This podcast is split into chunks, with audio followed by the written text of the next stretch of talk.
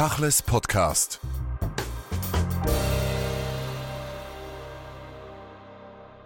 Richard Schneider, wir befinden uns im dritten Monat des Kriegs in Gaza.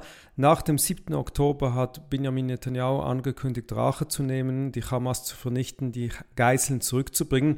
Lassen Sie uns mal eine kurze Standortbestimmung vornehmen. Was hat er erreicht und was ist nicht erreicht? In Bezug auf die Zerstörung der Hamas mittlerweile eine ganze Menge, ähm, was wir von den israelischen äh, Pressesprechern und vor allem von der Armee hören, ist, dass sie mittlerweile sehen, dass in sehr vielen Bereichen, vor allem in Nordgaza, ähm, die Kommandostrukturen zusammenbrechen, dass mittlerweile immer mehr Hamas-Kämpfer keinen Kontakt mehr zu ihren Kommandeuren, geschweige denn zu der Hamas-Führung haben es gelingt der israelischen Armee auch besser, als sie zunächst angenommen hat, in der Stadt im Süden Gazas, in Khan Yunis, vorzudringen, äh, wo sie das eigentliche Zentrum sehen und glauben, dass unten im Tunnelnetzwerk sowohl die Hamas-Führung wie auch äh, noch die restlichen Geiseln sich befinden. Es kann allerdings auch sein, dass die Hamas-Führung mittlerweile vielleicht sogar bis nach Rafah, also bis zur Grenze von Gaza, rüber nach Ägypten geflohen ist, aber das heißt natürlich unterirdisch. Und ähm, was die Armee im Moment noch nicht weiß, ist, ob sie in Rafah und in Gegenden mit weiteren Flüchtlingslagern angreifen will, weil da sehr, sehr viel Be Zivilbevölkerung ist. Wenn wir diesen Krieg zu lesen versuchen, wo stehen wir? Sind das jetzt die wichtigen Weichenstellungen, die kommen vor einem langen Krieg oder sind wir irgendwo im letzten Drittel dieses Krieges angekommen? Ich glaube, wir sind am Ende der zweiten Phase. Das heißt, dass die israelische Armee wahrscheinlich noch vier bis sechs Wochen braucht, nach eigenen Angaben, um ähm, vor allem im Süden Gazas, um Khan Yunis herum, ähm, die Kontrolle zu gewinnen und die Hamas da wirklich empfindlich, empfindlich äh, zu treffen und auch da äh, ihre Möglichkeiten massiv einzuschränken, wenn nicht gar sogar zu zerstören. Wir haben gleichzeitig die Situation, dass Washington immer mehr Druck macht, dass die Israelis diese Form des Krieges allmählich beenden. Und wie gesagt, das wird jetzt möglicherweise schon Mitte Januar soweit sein. Was danach folgen wird, ist äh, auch schon angedeutet worden von den Israelis. Sie werden sich dann in eine Pufferzone zurückziehen. Diese Pufferzone wollen sie einrichten innerhalb Gazas wo sich dann die Truppen zurückziehen, um dann in einzelnen Einheiten, in Kommandostrukturen immer wieder einzudringen nach Gaza, dann immer noch bestimmte Zellen der Hamas zu treffen und zu zerstören. Und das ist eine Form des Krieges, die wahrscheinlich Monate dauern wird. Man rechnet von einem ganzen Jahr ungefähr. Aber man sagt eben jetzt auch schon, dass man sehr wahrscheinlich dann Mitte, Ende Januar einen großen Teil der Reservisten wieder nach Hause entlassen kann. Demgegenüber verschärft sich die humanitäre Situation in Gaza. Die internationale Kritik wird größer, auch jene der internationalen Organisationen, unter anderem auch der UNO. Es wird davon gesprochen, dass Krankheiten sich ausbreiten und dass die Versorgungsengpässe immer schlimmere Konsequenzen haben. Wie blickt Israel darauf und welche Quellen sind hier ernst zu nehmen? Also ich glaube, was sehr eindeutig ist, ist natürlich dadurch, dass die Israelis etwa eine Million Palästinenser aus dem Norden Gazas in den Süden geschickt haben, als sie den Krieg begonnen haben, dass wir jetzt auf einem wirklich minimalen Gebiet ähm, etwa, man muss mal sagen, 20 mal 10 Kilometer mindestens zwei Millionen Zivilisten hat. Ähm, viele Häuser sind zerstört, es gibt kaum Zelte, es gibt kaum Unterkunft. Man darf auch eines nicht vergessen, allmählich setzt der Winter ein, die ersten Regenphasen kommen, alles wird zu Schlamm, es gibt keine sanitären Einrichtungen, also die die Tatsache, dass allmählich jetzt Krankheiten aufkommen, ist eigentlich äh, zu erwarten gewesen. Und äh, mit zunehmender Zeit, wenn dann die richtig große Regenzeit jetzt im Dezember, Januar kommt, äh, wird das einfach eine ganz große Katastrophe werden. Das ist überhaupt gar keine Frage. In vergangenen Konflikten hat Israel die Augen vor der humanitären Situation in Gaza und solchen Konflikten nie verschlossen. Jetzt hat man so den Eindruck, dass drohende Kriegsverbrecherprozesse, eine humanitäre Eskalation und anderes eine völlig untergeordnete Rolle spielen bei den Israelis. Sie sind komplett untergeordnet, das interessiert sie überhaupt nicht. Sie gehen auch davon aus, dass die Amerikaner äh, sie da schützen werden und dass die Amerikaner auch, äh, wie jetzt gerade eben bei einer Resolution, ihr Veto einlegen und dass sie das auch zukünftig machen werden. Das ist ein insofern gefährliches Spiel, weil äh, Premier Netanyahu und US-Präsident Joe Biden sich immer schlechter verstehen und äh, Premier äh, Netanyahu auch immer mehr den demokratischen Prä Präsidenten provoziert. Aber die Israelis sagen, wir haben hier ein existenzielles Problem, wir sind hier wirklich gefährdet, wir müssen jetzt, egal was die Welt dazu sagt, ähm, reagieren.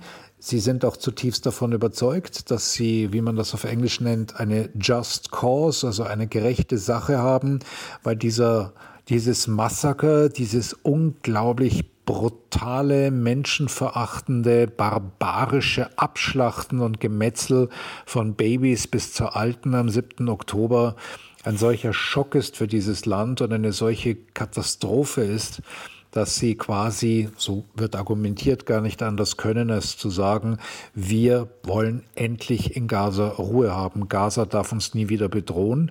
Und das ist hier auch gerade hm, der Fall und in dem Sinne wird hier auch weiter durchgegriffen und wird auch weiter gekämpft. Was das dann nach dem Krieg alles bedeutet, interessiert im Augenblick da niemanden. Zwischen Politik und Expertenmeinung gibt es ja dann doch noch einen Spielraum. In den letzten Tagen sorgte ein Interview des ehemaligen Shin Bet-Chefs Diskin für Aufmerksamkeit. Er ist ein großer Gegner von Netanyahu und bestreitet auch, dass die Hamas auf diese Art und Weise vernichtet werden kann. Wo steht die israelische Öffentlichkeit in Bezug auf diese Fragestellung? Es ist auch tatsächlich so, dass ein großer Teil der israelischen Bevölkerung das auch nicht will. Ja, sie will die Geiseln haben und es gibt sehr viele Menschen, die sagen, man muss verhandeln, um die Geiseln freizukriegen.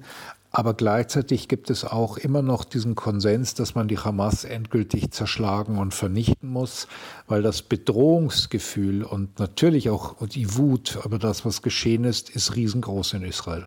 Was heißt das dann aber für den sogenannten Tag danach? Gaza ist weitgehend zerbombt, die Zivilbevölkerung in provisorischen Unterkünften. Was wäre dann die Perspektive? Ich glaube, und das ähm, verfestigt sich bei mir immer mehr, ich glaube, dass es einen Tag danach quasi gar nicht geben wird.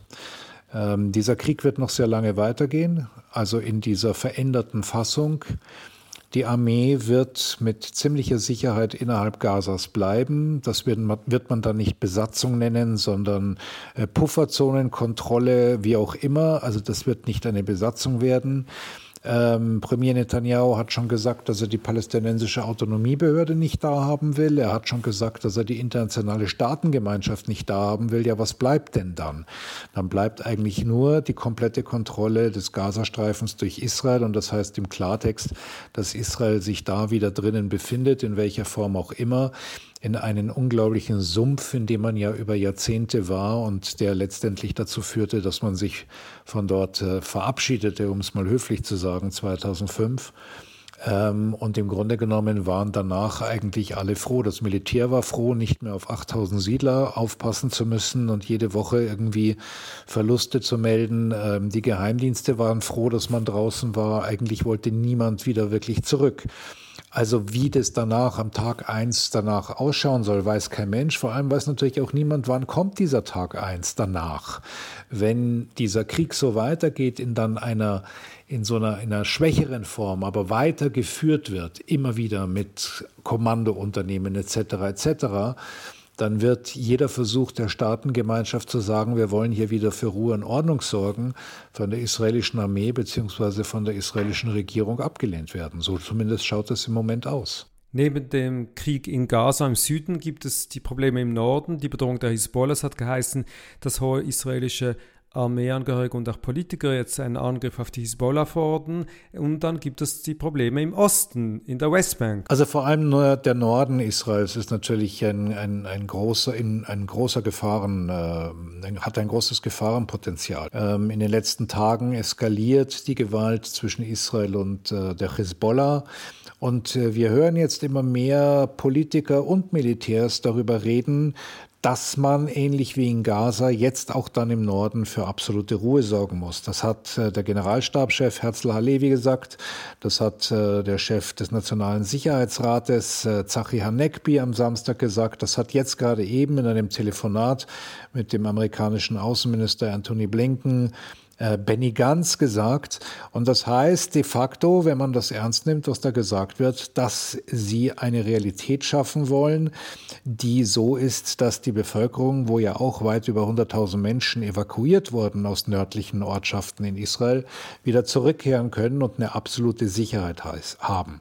Heißt im Klartext, man will die Eliteeinheit Radwan der Hisbollah von der Grenze vertreiben, heißt, man will die Hisbollah wie einer gesagt hat, wieder äh, nördlich des Litani-Flusses haben. Das war ja mal in Zeiten der Besatzung sozusagen so eine Art von Grenze, wo man gesagt hat, bis hierhin und nicht weiter. Und was das aber dann in der Konsequenz bedeuten würde, ist noch gar nicht abzusehen. Wollen die Israelis einmarschieren in den Libanon? Wollen sie alles richtig mit, mit im ganz großen Stil bombardieren? Das würde natürlich eine entsprechende Reaktion der Hisbollah auslösen und dann könnten wir schon sehr bald einen Krieg sehen, der ein Vielfaches auf beiden Seiten, ein Vielfaches an Vernichtung und Zerstörung mit sich bringt als dieser Krieg. Und äh, ob die Armee und ob die politische Führung in Israel wirklich bereit ist, dieses Risiko einzugehen, zumindest verbal klingt es danach. Am Montag ist in der Westbank ein Generalstreik ausgerufen worden. Am Dienstag findet eine UN-Sondersitzung statt. Wie fest beeinflussen diese beiden Aspekte den aktuellen Konflikt? Ich glaube, dass im Westjordanland ähm, die Dinge einigermaßen kontrollierbar sind. Man sieht ja auch, dass die Palästinenser zwar wütend sind und natürlich auch es immer wieder zu ganz großen Auseinandersetzungen mit den extremistischen Siedlern kommen, die jetzt im Schatten dieses Krieges in Gaza natürlich auch immer weiter zündeln und sehr bewusst zündeln, auch mit der Unterstützung einiger Minister, die, sie, die in der Regierung sitzen. Aber wir sehen aber gleichzeitig auch, dass auch jetzt über zwei Monate nach Kriegsbeginn es keine dritte Intifada im Westjordanland gibt. Ich glaube nicht, wenn jetzt nicht etwas Unvorhergesehenes geschieht, dass äh, die Westbank explodieren wird. Ich denke, im Moment ist der Norden, der, der Konflikt und die Krise äh, mit der Hisbollah, die Kämpfe mit der Hisbollah, das alles ist sehr viel gefährlicher, als was im Augenblick im Westjordanland passiert.